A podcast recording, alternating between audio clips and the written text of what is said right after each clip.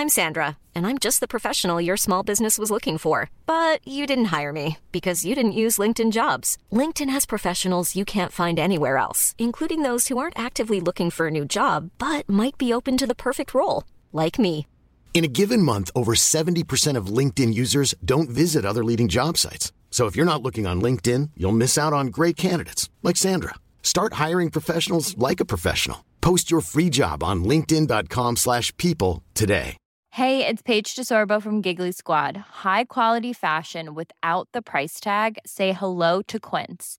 I'm snagging high-end essentials like cozy cashmere sweaters, sleek leather jackets, fine jewelry, and so much more. With Quince being 50 to 80% less than similar brands. And they partner with factories that prioritize safe, ethical, and responsible manufacturing. I love that. Luxury quality within reach. Go to quince.com slash style to get free shipping and 365-day returns on your next order.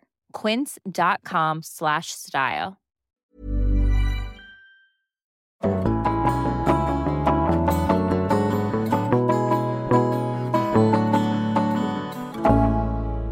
Dette, kjære venner, er podkasten Bra damer. Jeg heter Guri og har Skal bare ta en slurk vann.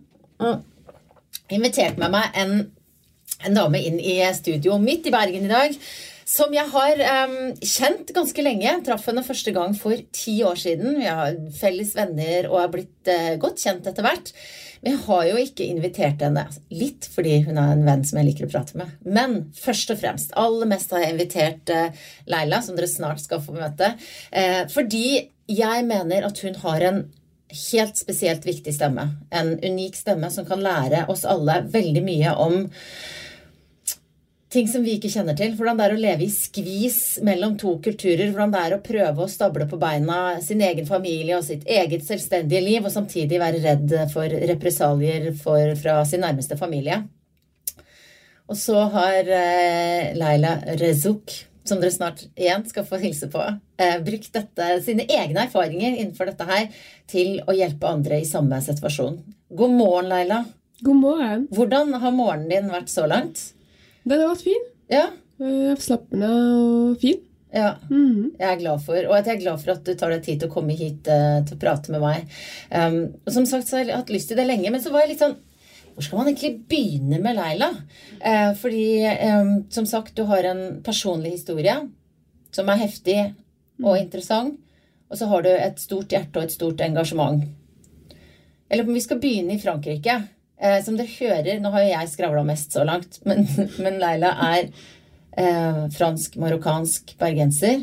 Eh, du levde dine første, eller stor del av livet ditt eh, på starten i, eh, i Frankrike. En ganske liten by der. Hva er det du husker, eh, husker best fra da, da du var liten, Leila? Og jeg husker best eh, hagen til foreldrene mine. Mm. Og eh, de fine turer vi hadde i helgene med pappa og mamma og noen av søsknene mine. Mm. Helst med min søster og min lillebror. Du har ja. altså, en ganske stor eh, barneflokk. da. Det- Var det fem søsken til sammen? Eh, vi var seks. Ja. Jeg Mm. mistet én. Ja, nettopp. Hvordan, hvordan var det å leve i en sånn eh, en eh, stor Var dere sammensveisa? Ja, det var, det var både fint uh, og utfordrende. Hvordan utfordrende? Uh, jeg, jeg var den første jenten etter uh, tre brødre. Så jeg fikk veldig fort veldig mye ansvar. Og så Og så er det relasjonen mellom ja, søskne og brødre og søster og og, eh, og foreldrene Mm. i Frankrike. Ja. Men når vi var i Marokko, eksempel, der hadde vi det gøy. Følte meg faktisk mye mer friere i Marokko. Hva er grunnen til det, tror du? Fordi jeg tenker at um, da var pappa og mamma i sin uh, uh, Ja, de følte at de hørte til Mm. i Marokko. Ja. De hadde kontroll, eh, og da var det lettere å være en del av eh, det samfunnet der og følge de normene og reglene. Ja, både, jeg tror både foreldrene mine og vi barna følte oss friere i Marokko. Mm. Det var chill, faktisk. Det var faktisk chill. Det var jeg har mange gode minner. Vet du hva, jeg har finere og gode minner fra Marokko enn det jeg har det jeg hadde Det jeg har fra Frankrike, faktisk. Det er utrolig å si nå Ja. som voksen. Men det er fordi nå er jeg blitt voksen og tenker tilbake. Og da husker jeg at eh, det var i Marokko vi hadde det mest gøy. Den turen fra Frankrike til Marokko var så mye Så mye craziness, faktisk. Og det er jo interessant det du sier med at en av utfordringene dine var at du var den første jenta i familien. sant? Og det er jo det vi kommer til å snakke mye om nå. For det, du jobber nå som daglig leder av Papillon, som er, eh, var i utgangspunktet en frivillig organisasjon. Ja. Et tilbud til eh, innvandrerkvinner som deg selv, med dine personlige erfaringer. Um, men nå er du ikke sant, jeg sa, er du den eneste som er ansatt? Nei, nei, du har flere ansatte. Dere har fått jentepris fra Plan. eh, og dere har hjulpet mange til å komme seg på beina i alt fra eh, skrive søknader, få bli kjent med folk, få selvtillit. Kanskje Ja. viktigst av alt. Og dette her går jo da tilbake til deg i denne familien din som var mer chill i Marokko. Jeg tenker, Det sier jo noe om hvordan kanskje også dine foreldre basket og strevde med å prøve å være franske. Klarer du å sette deg inn i hvordan de hadde det eh, da de eh, Et eksempel. ferske?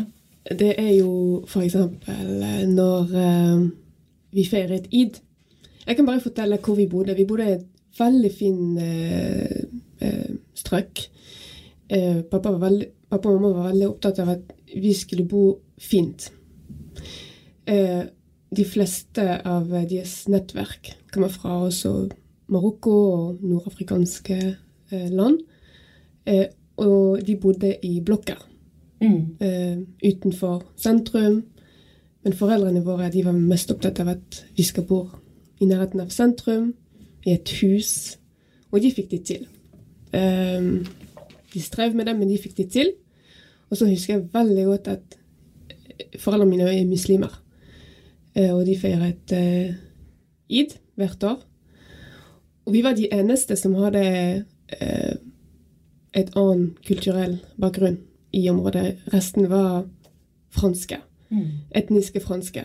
Um, og så eh, Det jeg husker helst, det var når vi feiret id, og at mamma eh, Hun bedde meg til å gå rundt nabolaget og gi eh, kake, marokkansk kake, som vi brukte en hel uke å bake til id. Til alle i nabolaget. Eh, og det husker jeg veldig godt, fordi vi Vi ga mye. De ga mye. De prøvde så godt de kunne. Men jeg, jeg ser i dag at de ble, på den tiden når vi var små barn, de var aldri en del av nabolaget. De kunne gi og gjøre og prøve så godt de kunne. De følte ikke, følte ikke seg en del av nabolaget. Det var mye kjefting på oss. Når eh, naboene eh, Ja, de var lei av oss fordi vi snakker høyt, vi har fester hjemme. Eh, pappa og mamma er veldig gjestfrie, gjestfrie begge to. Så når jeg bor her i Norge, er har blitt til og med den typen òg at du skal ringe og planlegge før de kommer på buss. Da er du godt integrert. Men uh, jeg prøver å ikke Jeg prøver å være bevisst på det at uh, nei, her skal det være åpen. Uh, og folk skal føle seg hjemme hos meg. Men hos foreldrene mine sånn, Jeg er oppvokst med det. At uansett om det er klokken åtte en søndag eller, eller en lørdag, og det ringer på døren, og du er pige og du ser ikke ut Så du skal åpne døren, og folk skal komme inn og være med i frokost med resten av familien. Det Ja. Så dere var jo eh, veldig sosiale, prøvde å komme inn i nabolaget, og så var det forskjell på hvordan du ble behandlet, og etter hvert også søsteren din og brødrene dine. Eh, på hvilken måte da? Det begynte faktisk med eh, idretten. Eh, jeg spilte basketball, og det var friidrett som var min idrett. Eh, og da Det gikk helt fint i eh, barneskole og ungdomsskolen. Um, det var ikke lett, da, fordi det er den kontingenten som koster penger, og jeg trodde ikke å si fra til foreldrene mine. Og jeg bare sier ja, jeg blir med jeg på, på basketball. Uh, og så fant de ut at eh, hun jenten har ikke betalt. og så uh, husker jeg en gang jeg kommer ut fra barneskole, og så ser jeg mamma som streng i blikket. Og så ser jeg moren til bestevenninnen min, Amandine, som smiler. Og så tenkte jeg OK, hva skjer her? Eh, og så sier hun moren til Amandine Men Lilla, du har ikke sagt til mamma at de måtte betale kontingenten. Jeg bare Nei, jeg gjorde ikke det. Men jeg ser at du har gjort det. Ja. og så mamma var litt sånn uh, sint og bare Du kan ikke gå på basketball uten å ha betalt. Og jeg bare ja, men jeg er så redd at uh, vet at vi er mange i familien, og at kanskje ikke dere kunne betale, og jeg ville så gjerne spille. Og, men til slutt vi fant en løsning, og uh, jeg ble med på det, og de betalte. Jeg husker ikke hvem som betalte.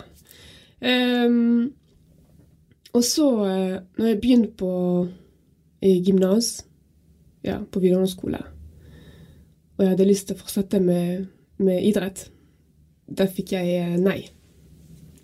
Bestemt nei. Uten ja. noe videre. Uh, men brødrene mine de kunne fortsette med det. Og de kunne gå på kamp, og de kunne gå på overnatting. Men ikke, ikke jeg. Og så etter hvert min søster, som er tre år yngre enn meg.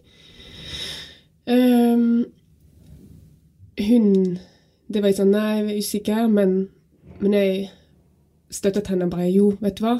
Uh, hun er høyere enn meg, uh, men yngre enn meg. Og så ble hun uh, sett av en lærer, min lærer faktisk, i gymnaset, bare Ja, hun Kjenner dere henne? Ja, det er min søster. Ja, hun, hun var med å spille volleyball og var skikkelig flink. Kan du ikke bare høre med henne om hun har lyst til å være med? Og så uh, så snakket jeg med henne, og hun var litt usikker, men Og så snakket jeg hjemme om dette, og da gikk det greit.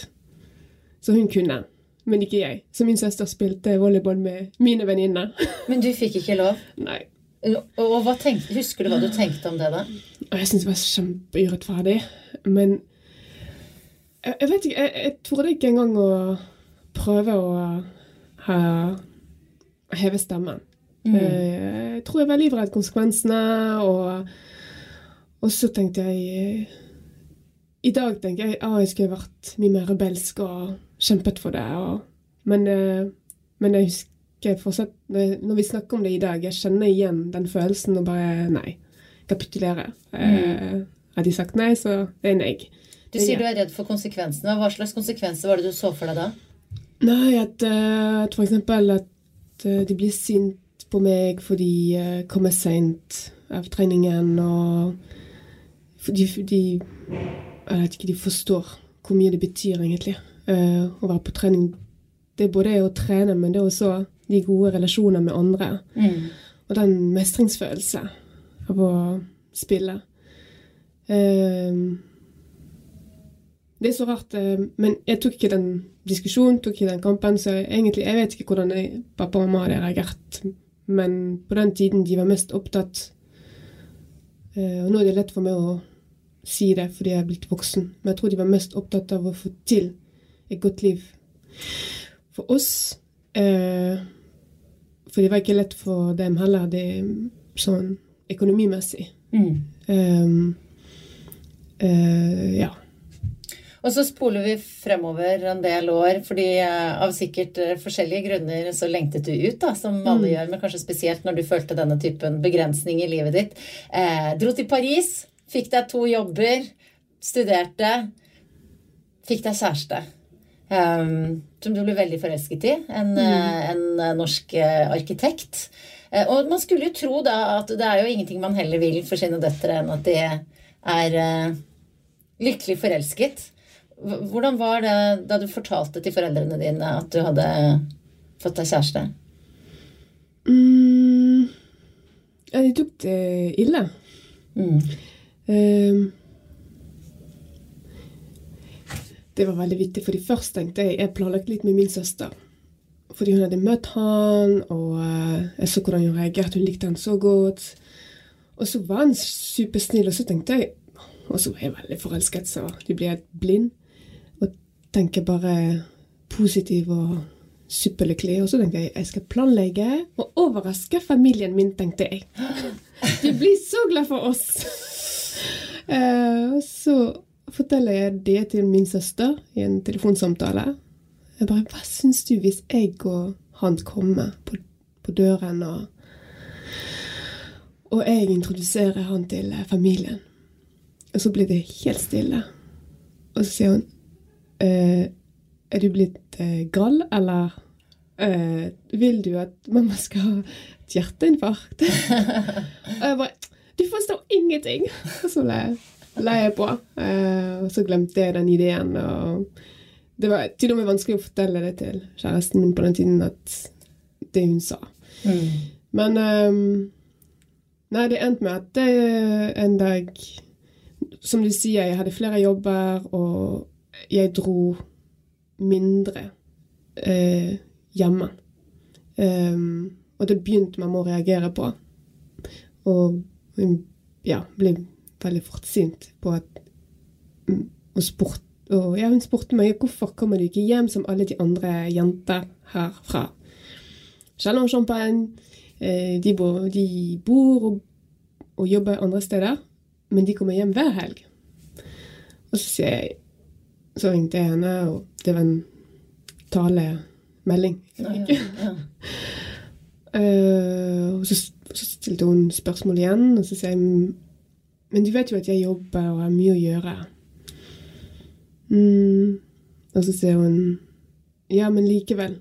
Jeg vil at du skal komme hjem. Og så blir det stille, og så sier jeg Egentlig, det er ikke det som er problemet. Du vet jo hva er problemet. Um, og så sier jeg Jeg er sammen med en person som ikke er fra vår kultur, og det er egentlig det som plager deg mest. Og så la hun på. Oi, Og det var første gangen du fortalte henne det? Nei, jeg hadde fortalt litt sånn vag om ja. en fin fyr jeg hadde møtt. Og så at han ikke er fra Marokko, og han er ikke muslim. Og, men han er fin og snill og god. Og, eh, men da ville hun ikke helt tenke på det eller høre på det. Hvis du spør henne i dag, sier hun nei, jeg, jeg husker ikke at du fortalte meg det. Oh.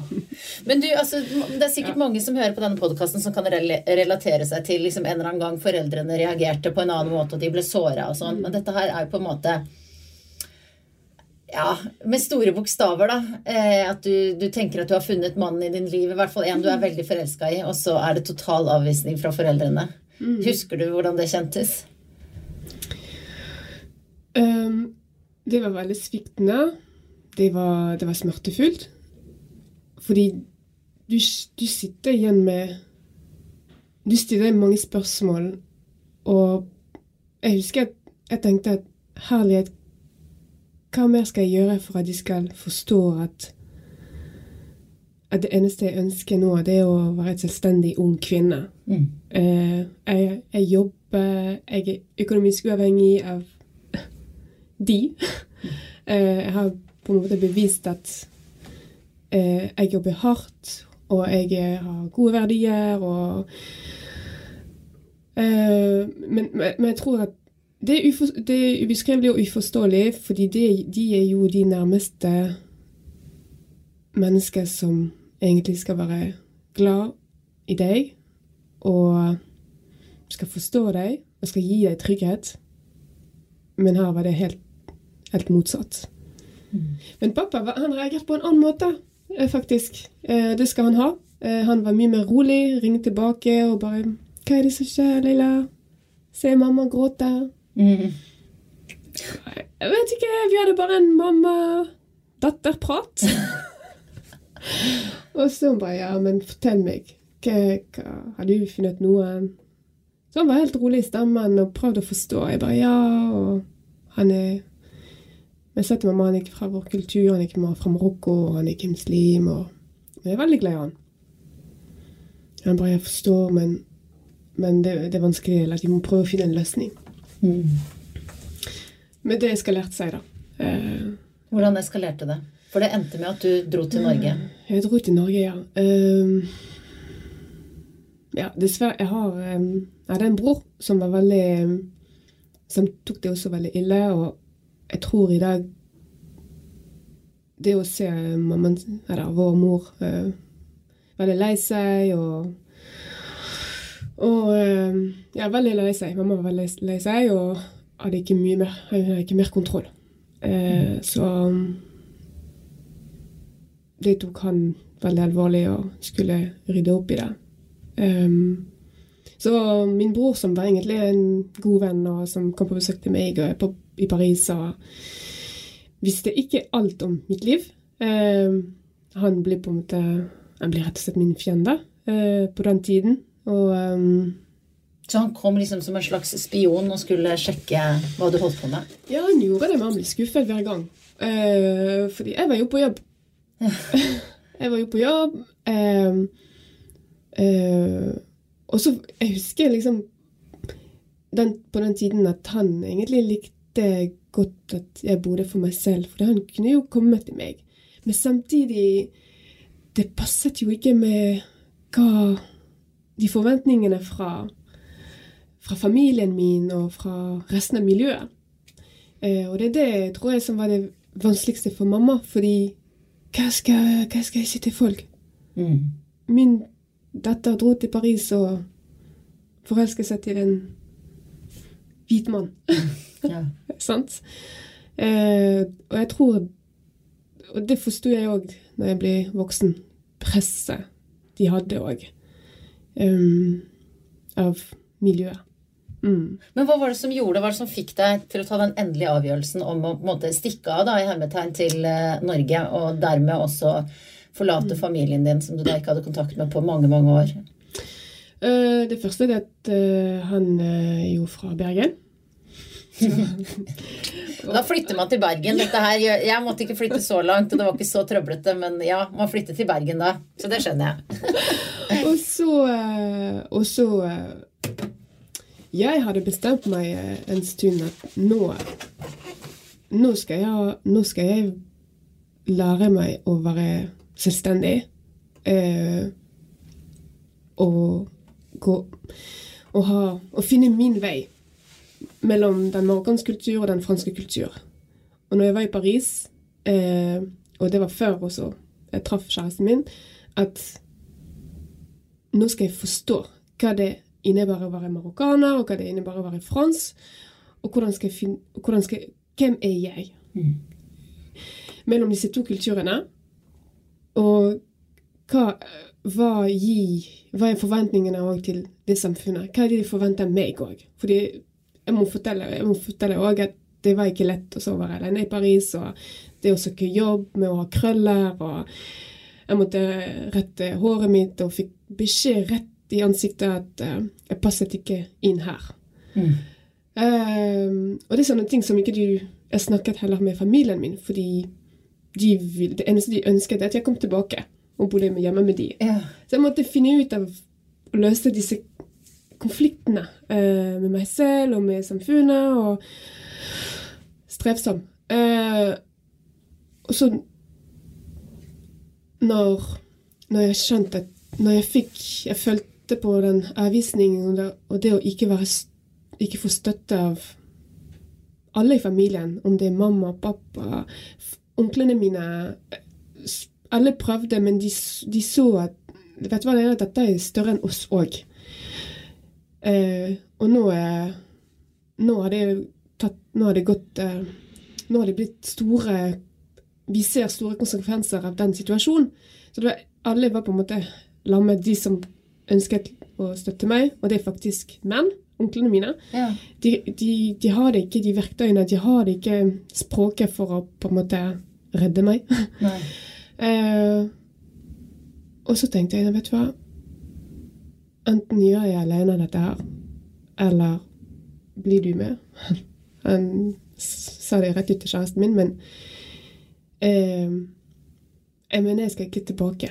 Nå er det uaktuelt. Og så prøvde jeg å snakke med organisasjoner eh, og med politiet for å finne ut Fins det en slags mediator, eh, en mellomledd som kan lytte til meg og lytte til familien? Og, men det fantes ingenting. Det var i 2007. Det fantes ingenting av dette. De ønsket bare at jeg skulle anmelde eh, familien, og jeg, og jeg vil ikke det. Hva er det du skulle anmelde dem for? Hva var det familien din utsatte deg for? Eh, trusler. Om hva da? Eh, om å Det var egentlig min bror som var veldig sint, da. Eh, som truet meg på livet, da. Mm. Meg og kjæresten min. Og da Da, da, da ble jeg veldig, veldig redd. Og så Jeg var redd, men samtidig tenkte jeg det skal ikke skje. Fordi jeg har ikke gjort noen ting. Så du klarte å holde fast ved den? Ja. Mm. Eh, det er her er det, det, det er bare snakk om kjærlighet. Så eh, nei. Og jeg var liksom klar hvis jeg møter han at OK, hvis vi må, hvis vi må slåss, så slåss vi. Men den kampen skal jeg fortsette.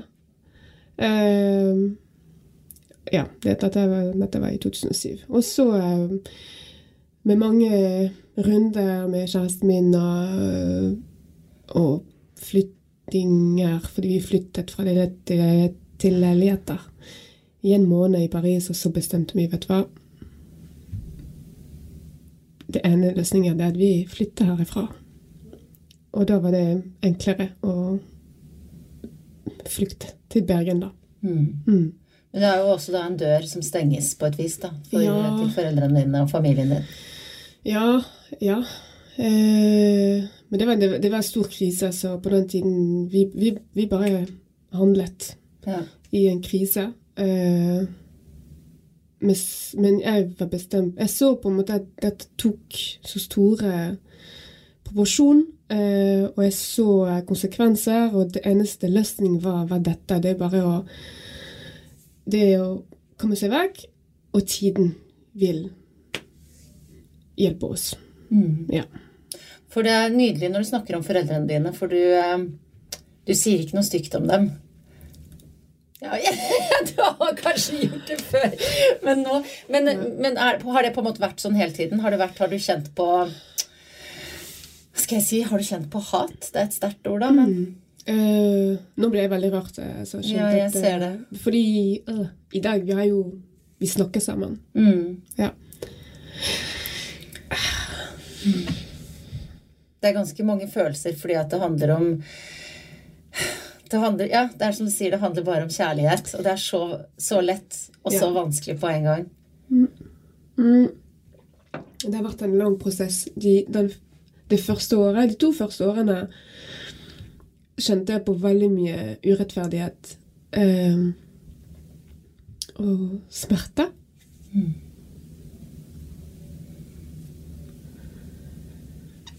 Mm. Og så eh, Med årene Og eh, jeg gikk jo eh, på et stort smell. Og eh, Jeg sov ikke lenger og var kjempelei meg og forsto ikke Ja, jeg kjente faktisk på et stort savn. Eh,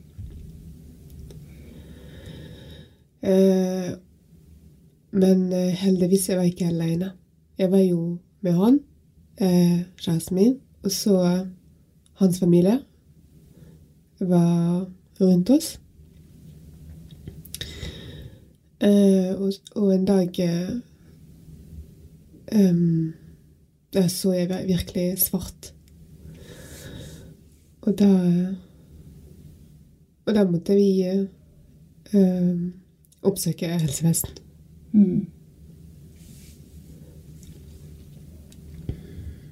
Hva var det som da, når du var liksom i det der mørkeste mørket og trengte akutt hjelp, hva var det som fikk deg til å til å holde ut? Vet du hva, det er så, det er så rart. Men dette er, det er på en måte det er min historie, men det er noe inni, i, kroppen, inni, inni der som eh, eh, Det er en stemme inni der som bare Hold ut. Som sier til deg 'hold ut'. Um, og det andre det er at Jeg tror det er Jeg hadde kjempet så mye at jeg er en person som ikke gir opp så lett. Uh, og Og det at eh, faktisk eh, kjæresten prøvde å forstå For det er, ikke, det er ikke lett å forstå at din familie ikke vil deg. De vil ikke De, støt, de vil ikke ha deg hvis du tar den veien som er som strid med det de eh, står for. Og hva de ønsker at du òg skal stå for, og de normene og rammene som de har eh, laget. Eh, um, men det som virkelig har gitt meg mot og, og styrke, det er å stå i det. Til, tross for misforståelse her i, i, i Bergen med, med de jeg møtte i helsevesen. Uh, veldig stor mangel på, på kulturell forståelse. Ja. Jeg husker bare et eksempel på det. Det er å bli sendt til en psykolog, og jeg kan knapt norsk. Og så blir jeg aldri tilbudt tolk. Nei. Og det er jo, ikke sant Det er jo her dette engasjementet ditt som går fra din egen historie og så ut til liksom både den der du sier den der stemmen inni deg som sier 'hold ut', Mm. og også den eh, mangelen på kulturell forståelse. Sånn jeg ser det, så har du nå for mange og gjennom eh, Papillon blitt den stemmen som sier 'hold ut', og er også en eh, ut, altså educator da, som hjelper folk med å få den kulturelle forståelsen som mangler i f.eks. i helsevesenet når mennesker i din situasjon eller lignende situasjoner trenger hjelp.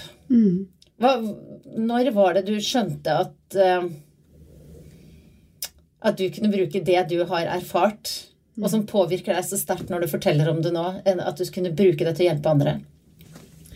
Det er faktisk når eh, jeg bygget etter hvert nettverk og begynte å studere og lære norsk og, og så, så videre. Eh, den første, det var søsteren til min, eh, min kjæreste på den tiden. Hun sa til meg når, jeg- når, jeg, når jeg begynte å komme meg opp Fordi jeg var jo deprimert. Deprimert, men samtidig ville jeg ikke bli hjem, være hjemme. Så jeg, fikk, jeg var heldig på den tiden. Jeg fikk jobb. og etter knapp en uke i Bergen og i en barnehage, begynte å studere norsk. Og, og så fikk jeg ja, motivasjon og mestringsfølelse og, til å fortsette eh, alt jeg hadde satt i gang i Paris. Og når jeg fikk eh, styrke igjen, og, hun sa til meg Men Leila, kanskje du skal oppsøke og prøve å finne andre her i, Bergen som, som har eh, vært i lignende situasjoner. Det må finnes forumer, det må finnes eh, arenaer. Men det fantes ikke. Sant? Men jeg begynte å oppsøke, og begynte, da begynte eh, jeg å engasjere meg i dette. Jeg har lest, eh, prøvd å finne ut om saker som var lignende i, i Norge. Men det var, det var noen. Og så ble jeg kjent med mennesker som jobbet i IMDi, Integreringsdirektoratet, en minoritetsrådgiver, i en eh, konferanse. Men sakene de var heftigere. Og da følte jeg meg litt sånn privilegert. Jeg ble ikke tvangsgiftet, jeg ble ikke omskjært. Omskjæring jeg visste ingenting om, for det, det fins ikke i min der jeg kommer fra. Eh, og så var det en, en minoritetsrådgiver som møtte meg hver uke og fikk meg til å snakke om det, om min historie. Og det var hennes måte til å støtte meg. Ja. Og så møtte jeg andre kvinner som lyttet til meg og sa dette er ikke, en- Du er ikke en uh, Du er ikke et offer. Du skal fremover bruke din historie som din styrke. Eh, men det tok Det var, det var en lang prosess, eh, eh, Guri. Fordi eh, eh, de første årene hadde jeg ikke, jeg hadde ikke noe kontakt med familien min. Eh, og når jeg begynte å Jeg, jeg studerte jo sykepleien.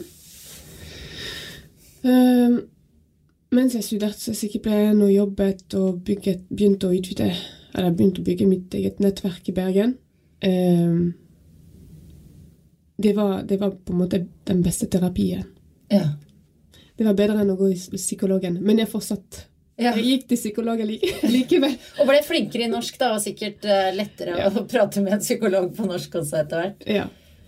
Um, og så forsto jeg Jeg begynte å forstå foreldrene mine Mm. sin frykt av å barn som vokser opp med to ulike kulturer.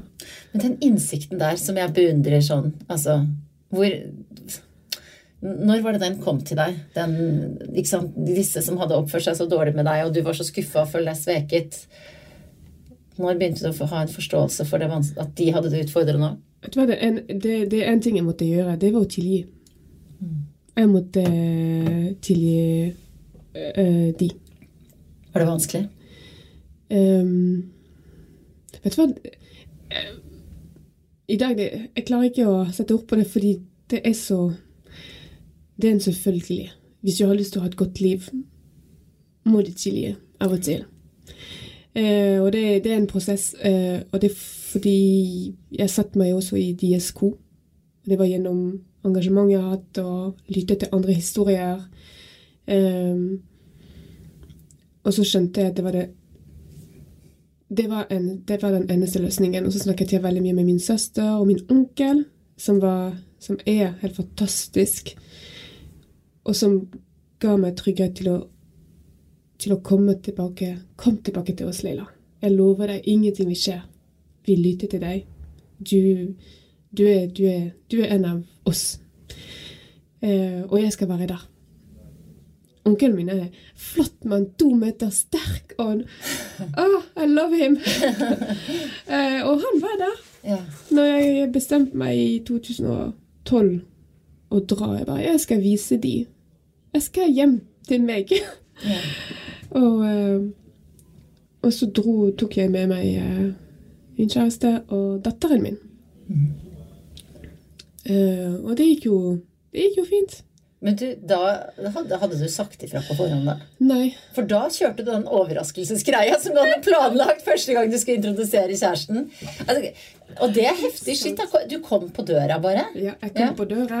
Eh, min Søsteren min hentet meg i Paris, så vi tok toget sammen og var så lykkelige. Eh, og hun sa ingenting til foreldrene mine.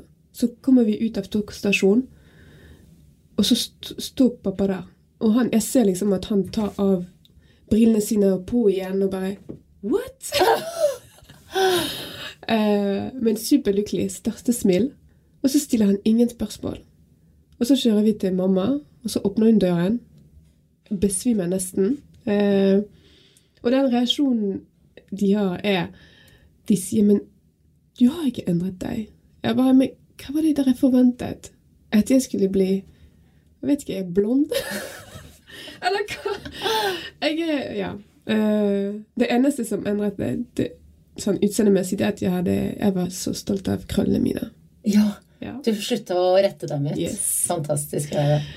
Eh, og uh, Nei, så, så sier jeg at nå er jeg alene, men i morgen kommer han og datteren min. Hadde dere lyst til å hente dem på flyplassen? Selvfølgelig skal vi hente dem på flyplassen. Så dro vi alle sammen dagen etterpå og hentet eh, han og datteren min. Men var det da noe altså, Det er jo fantastisk at det gikk så bra. Samtidig så ble jeg sånn Var det da var det noe snakk om det som lå mellom? Altså de årene hvor de faktisk Hvor du hadde vurdert å anmelde dem for trusler? Ble det Har de bedt om tilgivelse? nei. Hva tenker du om det? Jeg tenker det det, det er helt greit. Jeg har ikke behov for det. Nei. Jeg har tilgitt. Jeg har funnet roen med meg selv.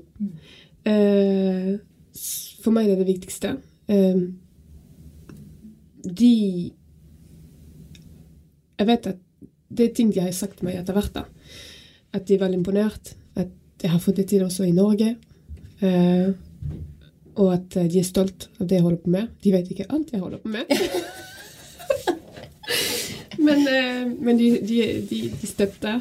Eh, og så eh, Men det viktigste for meg etter hvert, det var jo det var min bror, da.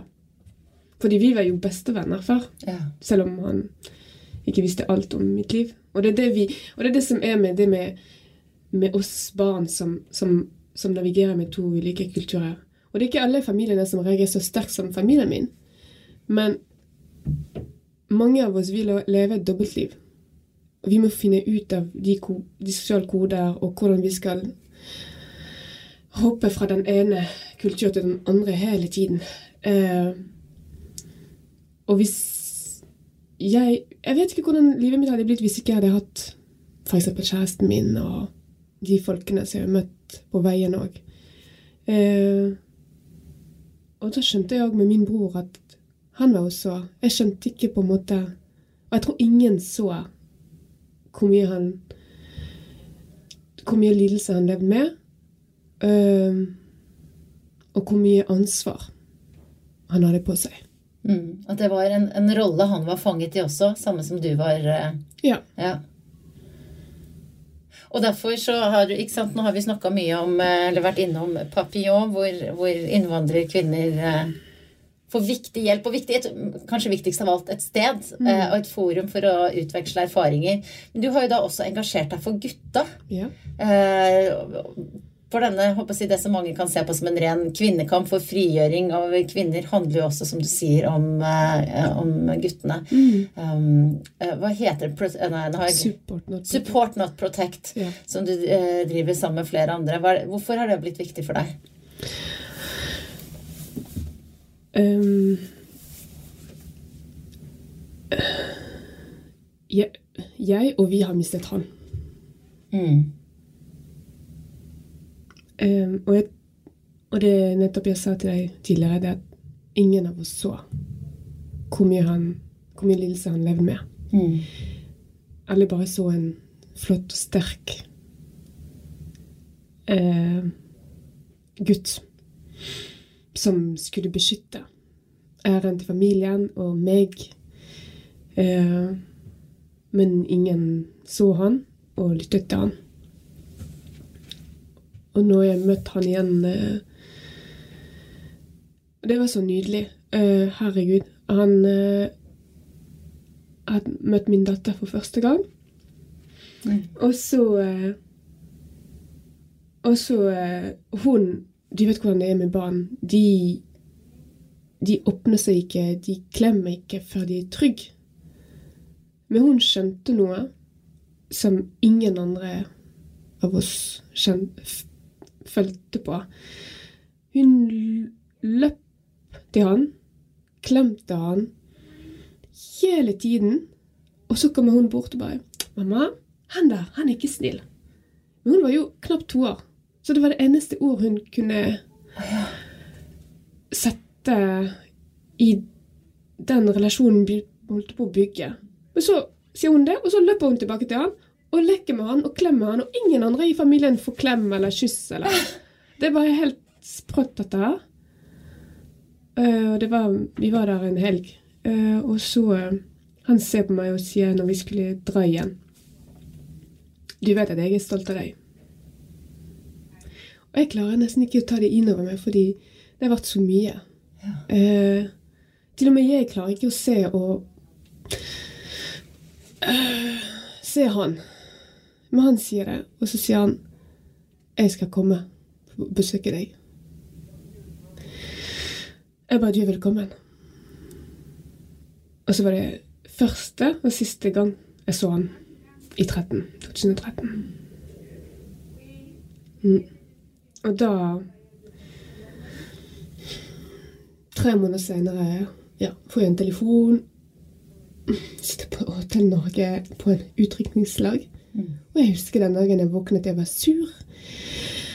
Um, kranglet med kjæresten min, og jeg hadde en, en følelse i magen som var kjempedårlig, og bare tenkte jeg vil ikke gå på den festen. Men, men så gikk, eh, gikk dagen, og så på kveld eh, Når vi skulle spise middag, ser jeg bare på mobilen min, og så ser jeg mange som prøvde å ringe meg, og meldinger. og Der var han borte. Brått. Døde brått. Uten noen. Helt alene. Hva var det som skjedde med han? Døde brått. Ja. Mm. Og uansett, det, er jo et forferdelig sjokk og ekstra sterkt når du har den historien, Leila. Men så vakkert at han er med deg i det arbeidet du gjør nå. Mm. Tror du kan få det med seg fra et eller annet sted. Jeg vet ikke hva du tror på jeg, av livet etter døden, men at broderen på en måte skjønner hva det er du holder på med nå, i hans ånd. Mm. Um, jeg, vet, jeg, jeg vet at det fins noen større uh, enn oss. Um, men um, Og jeg vet òg at uh, Det med styrke um, Jeg har opplevd utrolig mye motstand. Jeg tror jeg er en av de mest sårbare mennesker i, i verden. Uh, men den har gitt meg så mye styrke for å få til så mye. Um, men jeg vet også en ting, det at uh, verden blir bare bedre hvis vi Hvis vi har både kvinner og menn sammen som løser uh, problemene som fins. Um, jeg vet ikke hvordan livet mitt hadde blitt hadde vært hvis han f.eks. hadde støttet meg hele veien. Som han pleide å gjøre før konflikten oppsto. Men jeg ser jo nå når vi eh, jobber med Support No Protect, at når vi stiller spørsmål til gutter, at de blir overrasket fordi eh, ingen andre har gjort det før. Og at det som kommer fra deres hjerte, er unike, fine påstander eller historier. Og de fleste vil jo det. De vil jo støtte sin søster. Og nå gir dere dem en stemme på et vis, da. Ja. Mm. Hva er den største utfordringen i det, akkurat det arbeidet der? Mm. jeg, jeg tror eh, Det som er utfordringen, det er at eh, de fleste av de har, blitt, har ikke blitt lyttet tidligere. Eh, så det å forankre den tilliten, sant? Og de verdiene som vi står for eh, i, den, eh, i det arbeidet vi gjør. Eh, jeg tror det er det. Mm. Og Det er så viktig. Det er så viktig.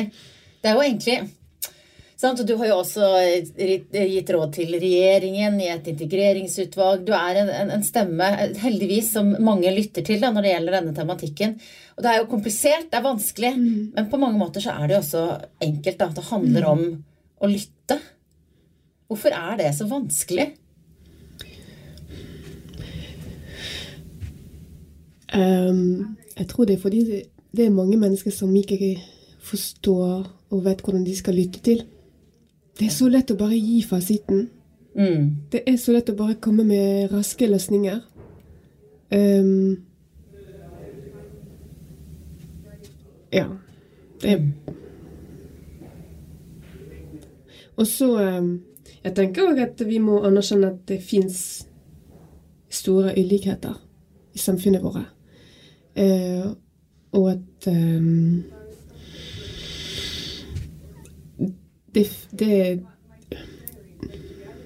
Det er ikke noe som, eh, som fikses av seg selv. Det må være Politikere har en jobb å gjøre. De må også lytte. De må også lytte til de som er på bakken. For det er mange ting som som vi ikke forteller høyt. Eh, fordi vi vet jo at fortsatt, for eksempel i det arbeidet vi gjør i Papillon, eh, er det fortsatt veldig mye misforståelse. Eh, og at kanskje det er utfordringer som som, som går i skvis med den politikken og det som ikke finnes og burde finnes eh, i systemet. Du Laila, jeg pleier å spørre alle gjestene mine om å ta med seg noe. En dings eller en gjenstand eller et eller annet. eh, For å si noe om eh, hvem de er. Hva er det du har tatt med deg? Det var litt vanskelig, men jeg tenkte Ok, jeg tok først med meg en stein. En stein? Ok. Ja. Og det er um, Dette er De kjenner sikkert til, til det òg. Jeg har to barn. Eh, og de har en uh, steinmuseum. Ja. Både, både hos meg og hos uh, sin far. Vi er jo ja. Ikke sammen lenger. Det hører jo med til historien, da. Ja. Men eh, Leila smiler, eh, Ja. smiler likevel bredt. Ja. Og han er en fin fyr, så det, Ja. sånn er den historien. Yes.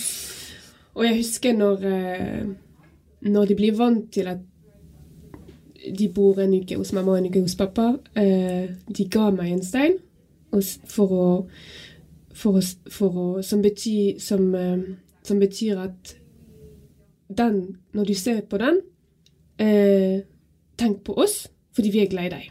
Oh. Så, og de steinene, vet du hva? Jeg jeg vet ikke hvordan det var med dine barn i barnehagen, men de kom med full sekk. Ja, jeg vet. Og lommer og poser og vesker. Jeg finner steinene stadig vekk.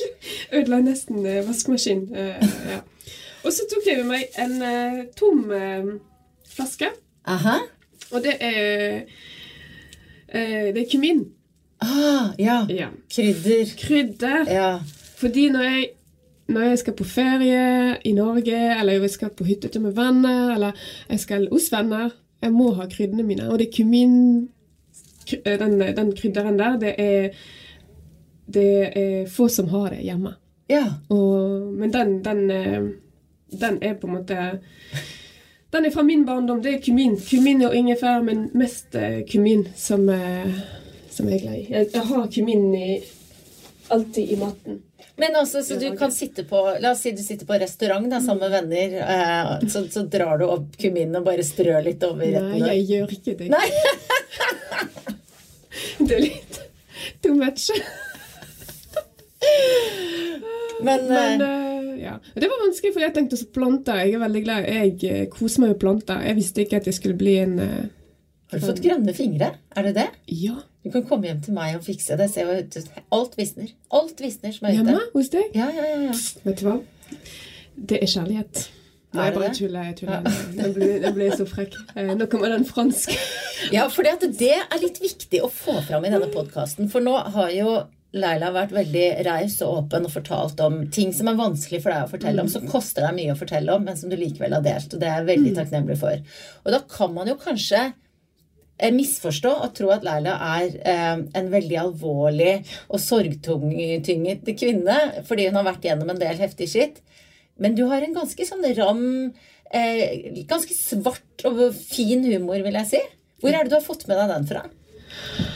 Herlighet. Eh, jeg, lik, jeg liker den introduksjonen fordi jeg er en person som elsker å feste. Når det er fest, Ja. da, da er det fest. ja. Eh, eh, og så humor, det er jo den blandingen av eh, fransk og marokkansk ja, norsk. Ja, litt Her er norsk. det Ja. det har krasjet litt med norsk humor. Hva, er, ja, er, det- hva er den største forskjellen der? Du vet, jeg snakket faktisk med en venninne av meg som er også fransk og kommer fra Senegal og bor her i Bergen og er en av mine beste venninner i dag. Og det med å erte Her i Norge det er litt sånn uh, -oh, No, no, no, don't do that. Eh, men når jeg eksempel med henne Vi erter hverandre hele tiden. Og det er liksom Det kommer fra, fra barndommen, da. Uh, og når jeg snakker med familien min Vi tuller og erter hverandre hele tiden. Eh, og det er akseptert. Uh, så jeg tror det kommer fra både den franske og marokkanske kulturen der. Eh, men jeg har blitt litt justert her i Norge. Altså, folk har, hvordan har det foregått? Har det bare sånn at du har eh, sett rundt deg bare Ok, jeg får kanskje roe ned litt? Eller har du fått liksom direkte sånn Ok, den var kanskje litt veldig frekt. Ja. Du har fått det, ja? Det fått, ja? ja. Hvem er det som har turt å si det til deg? Jeg kan ikke si det. Det er ikke jeg. Nei, du. Jeg tror, tror du vil tåle det. Jeg tror det. Ja, ja, og jeg setter jo pris på den uh, direkte humoren, da. Men, uh, men eh, det er bare Er det noen som har blitt uh, såra? Blitt tråkka på tærne? Eller liksom fått litt bakoversveis av deg? Ja, det, uh, et, eh, ja, det kan, ja, jeg tror det.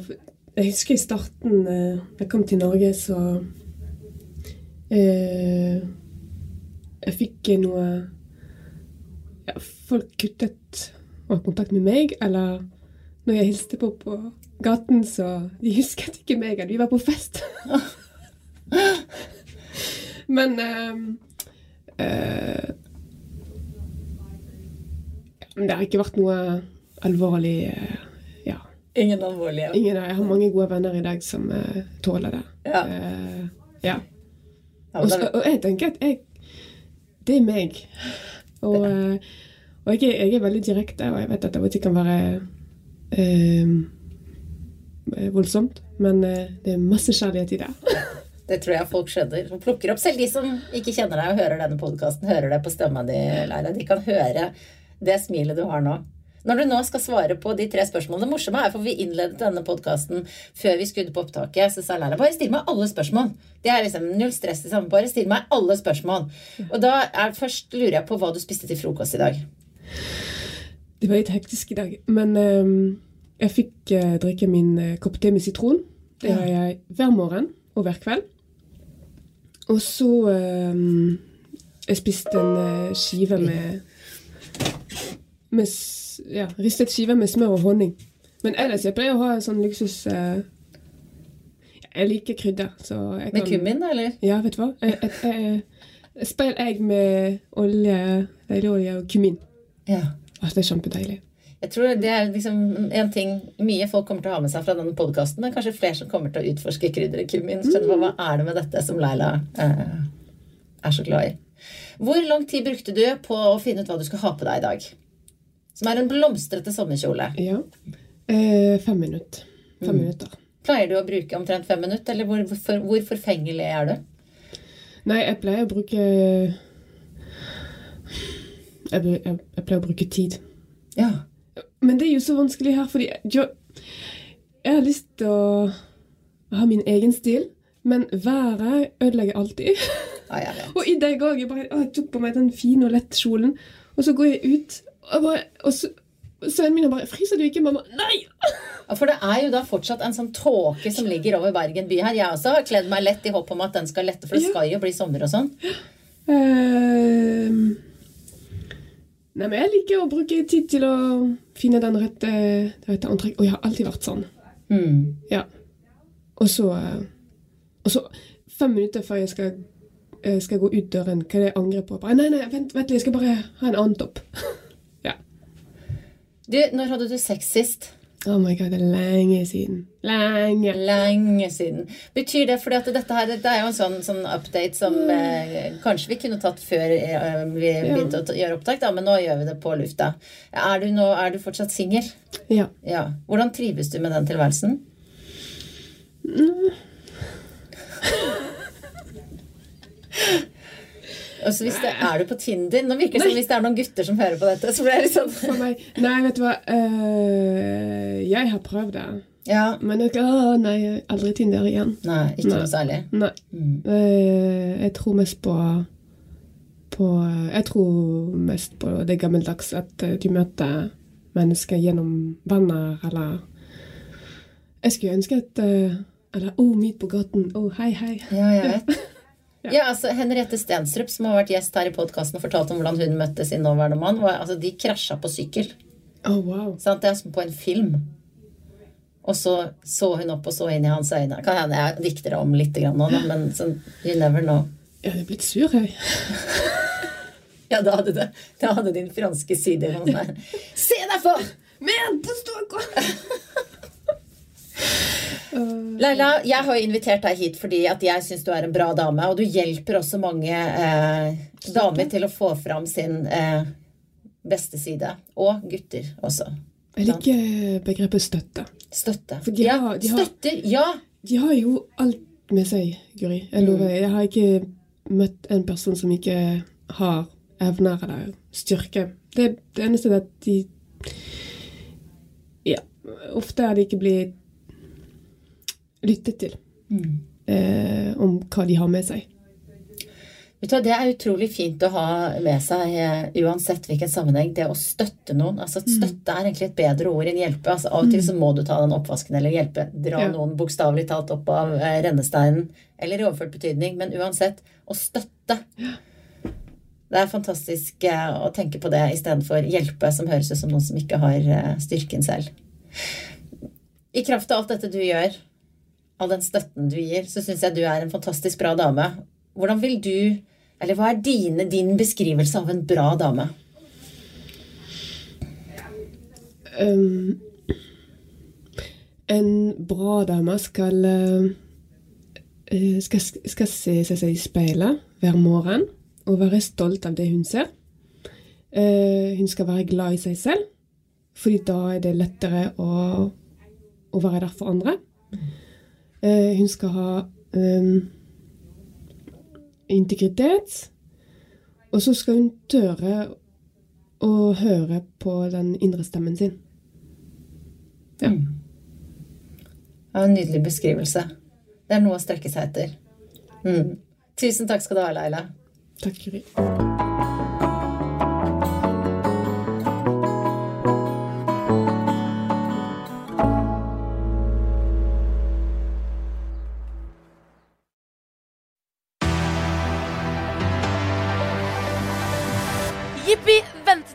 Er over. Endelig er Rød Løpers podkast tilbake med sesong to.